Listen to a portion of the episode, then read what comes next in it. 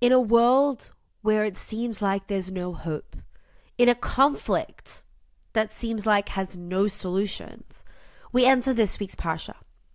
Parshas Beshalach is when the Jewish people finally cross the Red Sea. Yes, the same Red Sea that Yemen is trying to block important cargo into Israel. How insane that history simply repeats itself. The same Jews trying to be liberated from their enemies. And so, in this week's Parsha, we discover a very interesting pasuk.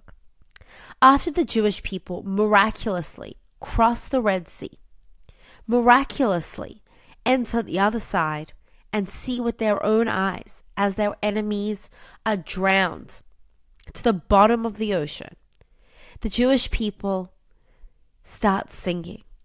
Az Yashir Moshe. And then Moshe starts singing, and all the Jewish people chime in and sing together with him.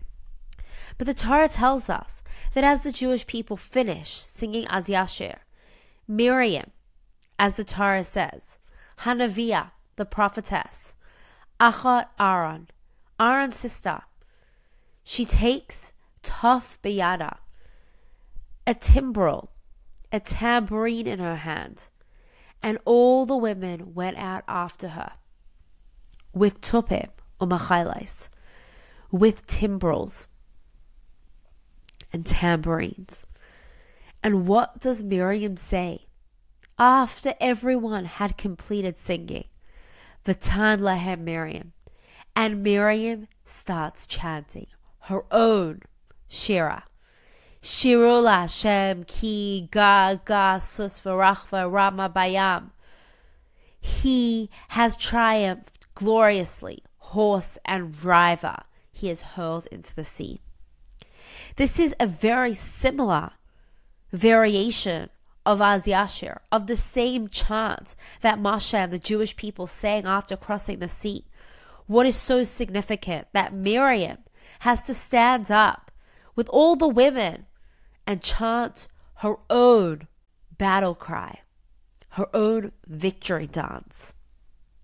In order to understand this, we have to go back 80 years earlier. In Parsha Shmais, where little baby Moshe, after six months of being born, three months of being hidden, has to finally be put in the Nile River. And Miriam stands and she watches. And the Pasuk tells us, V'teitzatzab achaisai merachaik, ladea maya selai. And his sister stationed herself at a distance to learn what would befall him. She stands on the side of the Nile River to watch her little baby brother, who is now in a basket covered in tar at the mercy of any Egyptian. As the law had dictated that every Jewish baby had to be thrown into the Nile River, what were they to do? And the simple question that we ask is what did Miriam think was going to happen? What were the chances that the daughter of Pharaoh would come and save her brother? The daughter of Hitler himself that would come and save her little brother? What was more likely? More likely would it be that the basket would capsize, that her brother could drown from a current, or an Egyptian would see the baby and forcefully grab the baby out the basket to align with Pharaoh's evil decree. But yet, Miriam stands there amongst the reeds to see what's going to happen. Miriam had unwavering amunah. In Saita, it tells us it was Miriam who was the one that believed the Jewish people would finally leave Egypt. When Miriam's parents separated, out of the pain of what was going on, they said to each other, Why should we continue to bring children in a world, in a world of pain and evil? Instead, we should separate. And Miriam looks at her parents and says, No, you must get remarried. You will have a child that will save the entire Jewish people. And the Gemara says that once Moshe was born, the entire house was filled with light. Her father rose and gave her a kiss and said, My daughter, your prophecy has been fulfilled. But once they put him in the river, her father rose, and with anger he said, My daughter, where is your prophecy? Where is your prophecy? And therefore it says,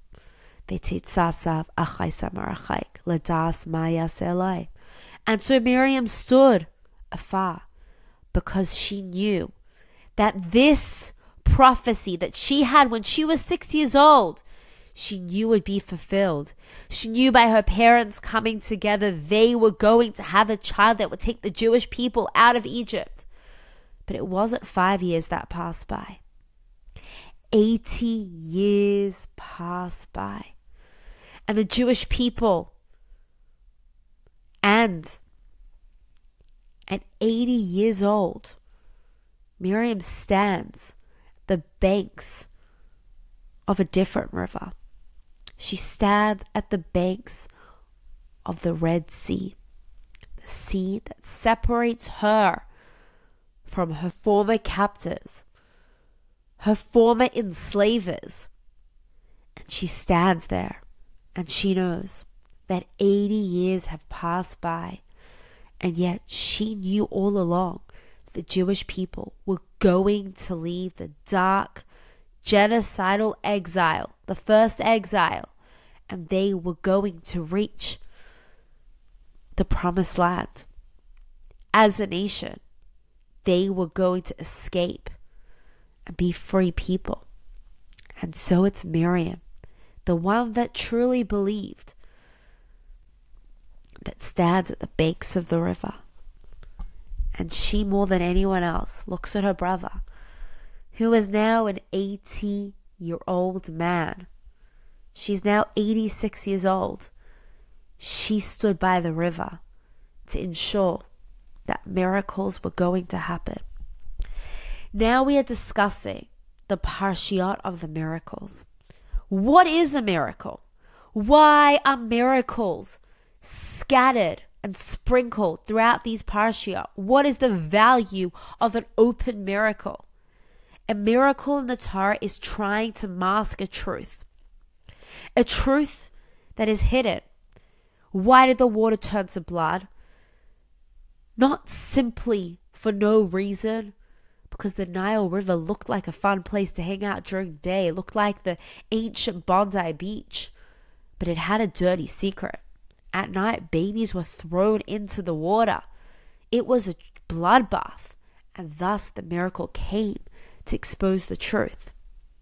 Why did the daughter of Pharaoh, bite Batya, why did her arms stretched out? Why did the Medrash tell us? Because she outstretched herself. The daughter of Hitler literally saved a Jewish baby out of the river and brought the baby it's like taking the baby out of a concentration camp and bringing the baby home to the house of the man that dictated to murder the baby. Heroic, outstretched herself in the most incredible way. Why did the burning bush burn but not burn? To show Moshe that the people that you're going to turn out, that you're the people that you are going to take out of Egypt, they might be burning, but they will never be on fire. There might be pain, but every Jew is a miracle. They will live forever. The bush will never dissipate. And so, Jewish people, and so, when Miriam stands at the banks of the Red Sea, and after all the men have sang their Shirah, Miriam stops to look at the miracle. The miracle of 80 years of unwavering Amunah, unwavering faith that the Jewish people were going to have a happy ending, that they were able to leave their exile and to achieve freedom. And so she stands there and she sings. Vatikach Miriam Hanavia Achais Aaron the prophetess Miriam, the one that had the prophecy at six years old, the sister of Aaron. Because at that time, there was no Moshe. Moshe had not yet been born. She had been a prophetess from the time that she was only exclusively Aaron's sister. As a taif biyada, the timbrel in her hands, v'tzitzen kol hanashim achareha, and all the Jewish women went after her, batupim b'chaylais, and they say, Shirul Hashem ki gaga sus v'rachbai rama bayam. Very soon, us Jewish women, the ones with unwavering amana, to know that we are going to come out of this terrible, terrible, terrible war, this painful past three months, and reach an ultimate victory to a point where we can stand from the river to the sea and sing Shir Lashem Ki Gaga. Good Shabbos.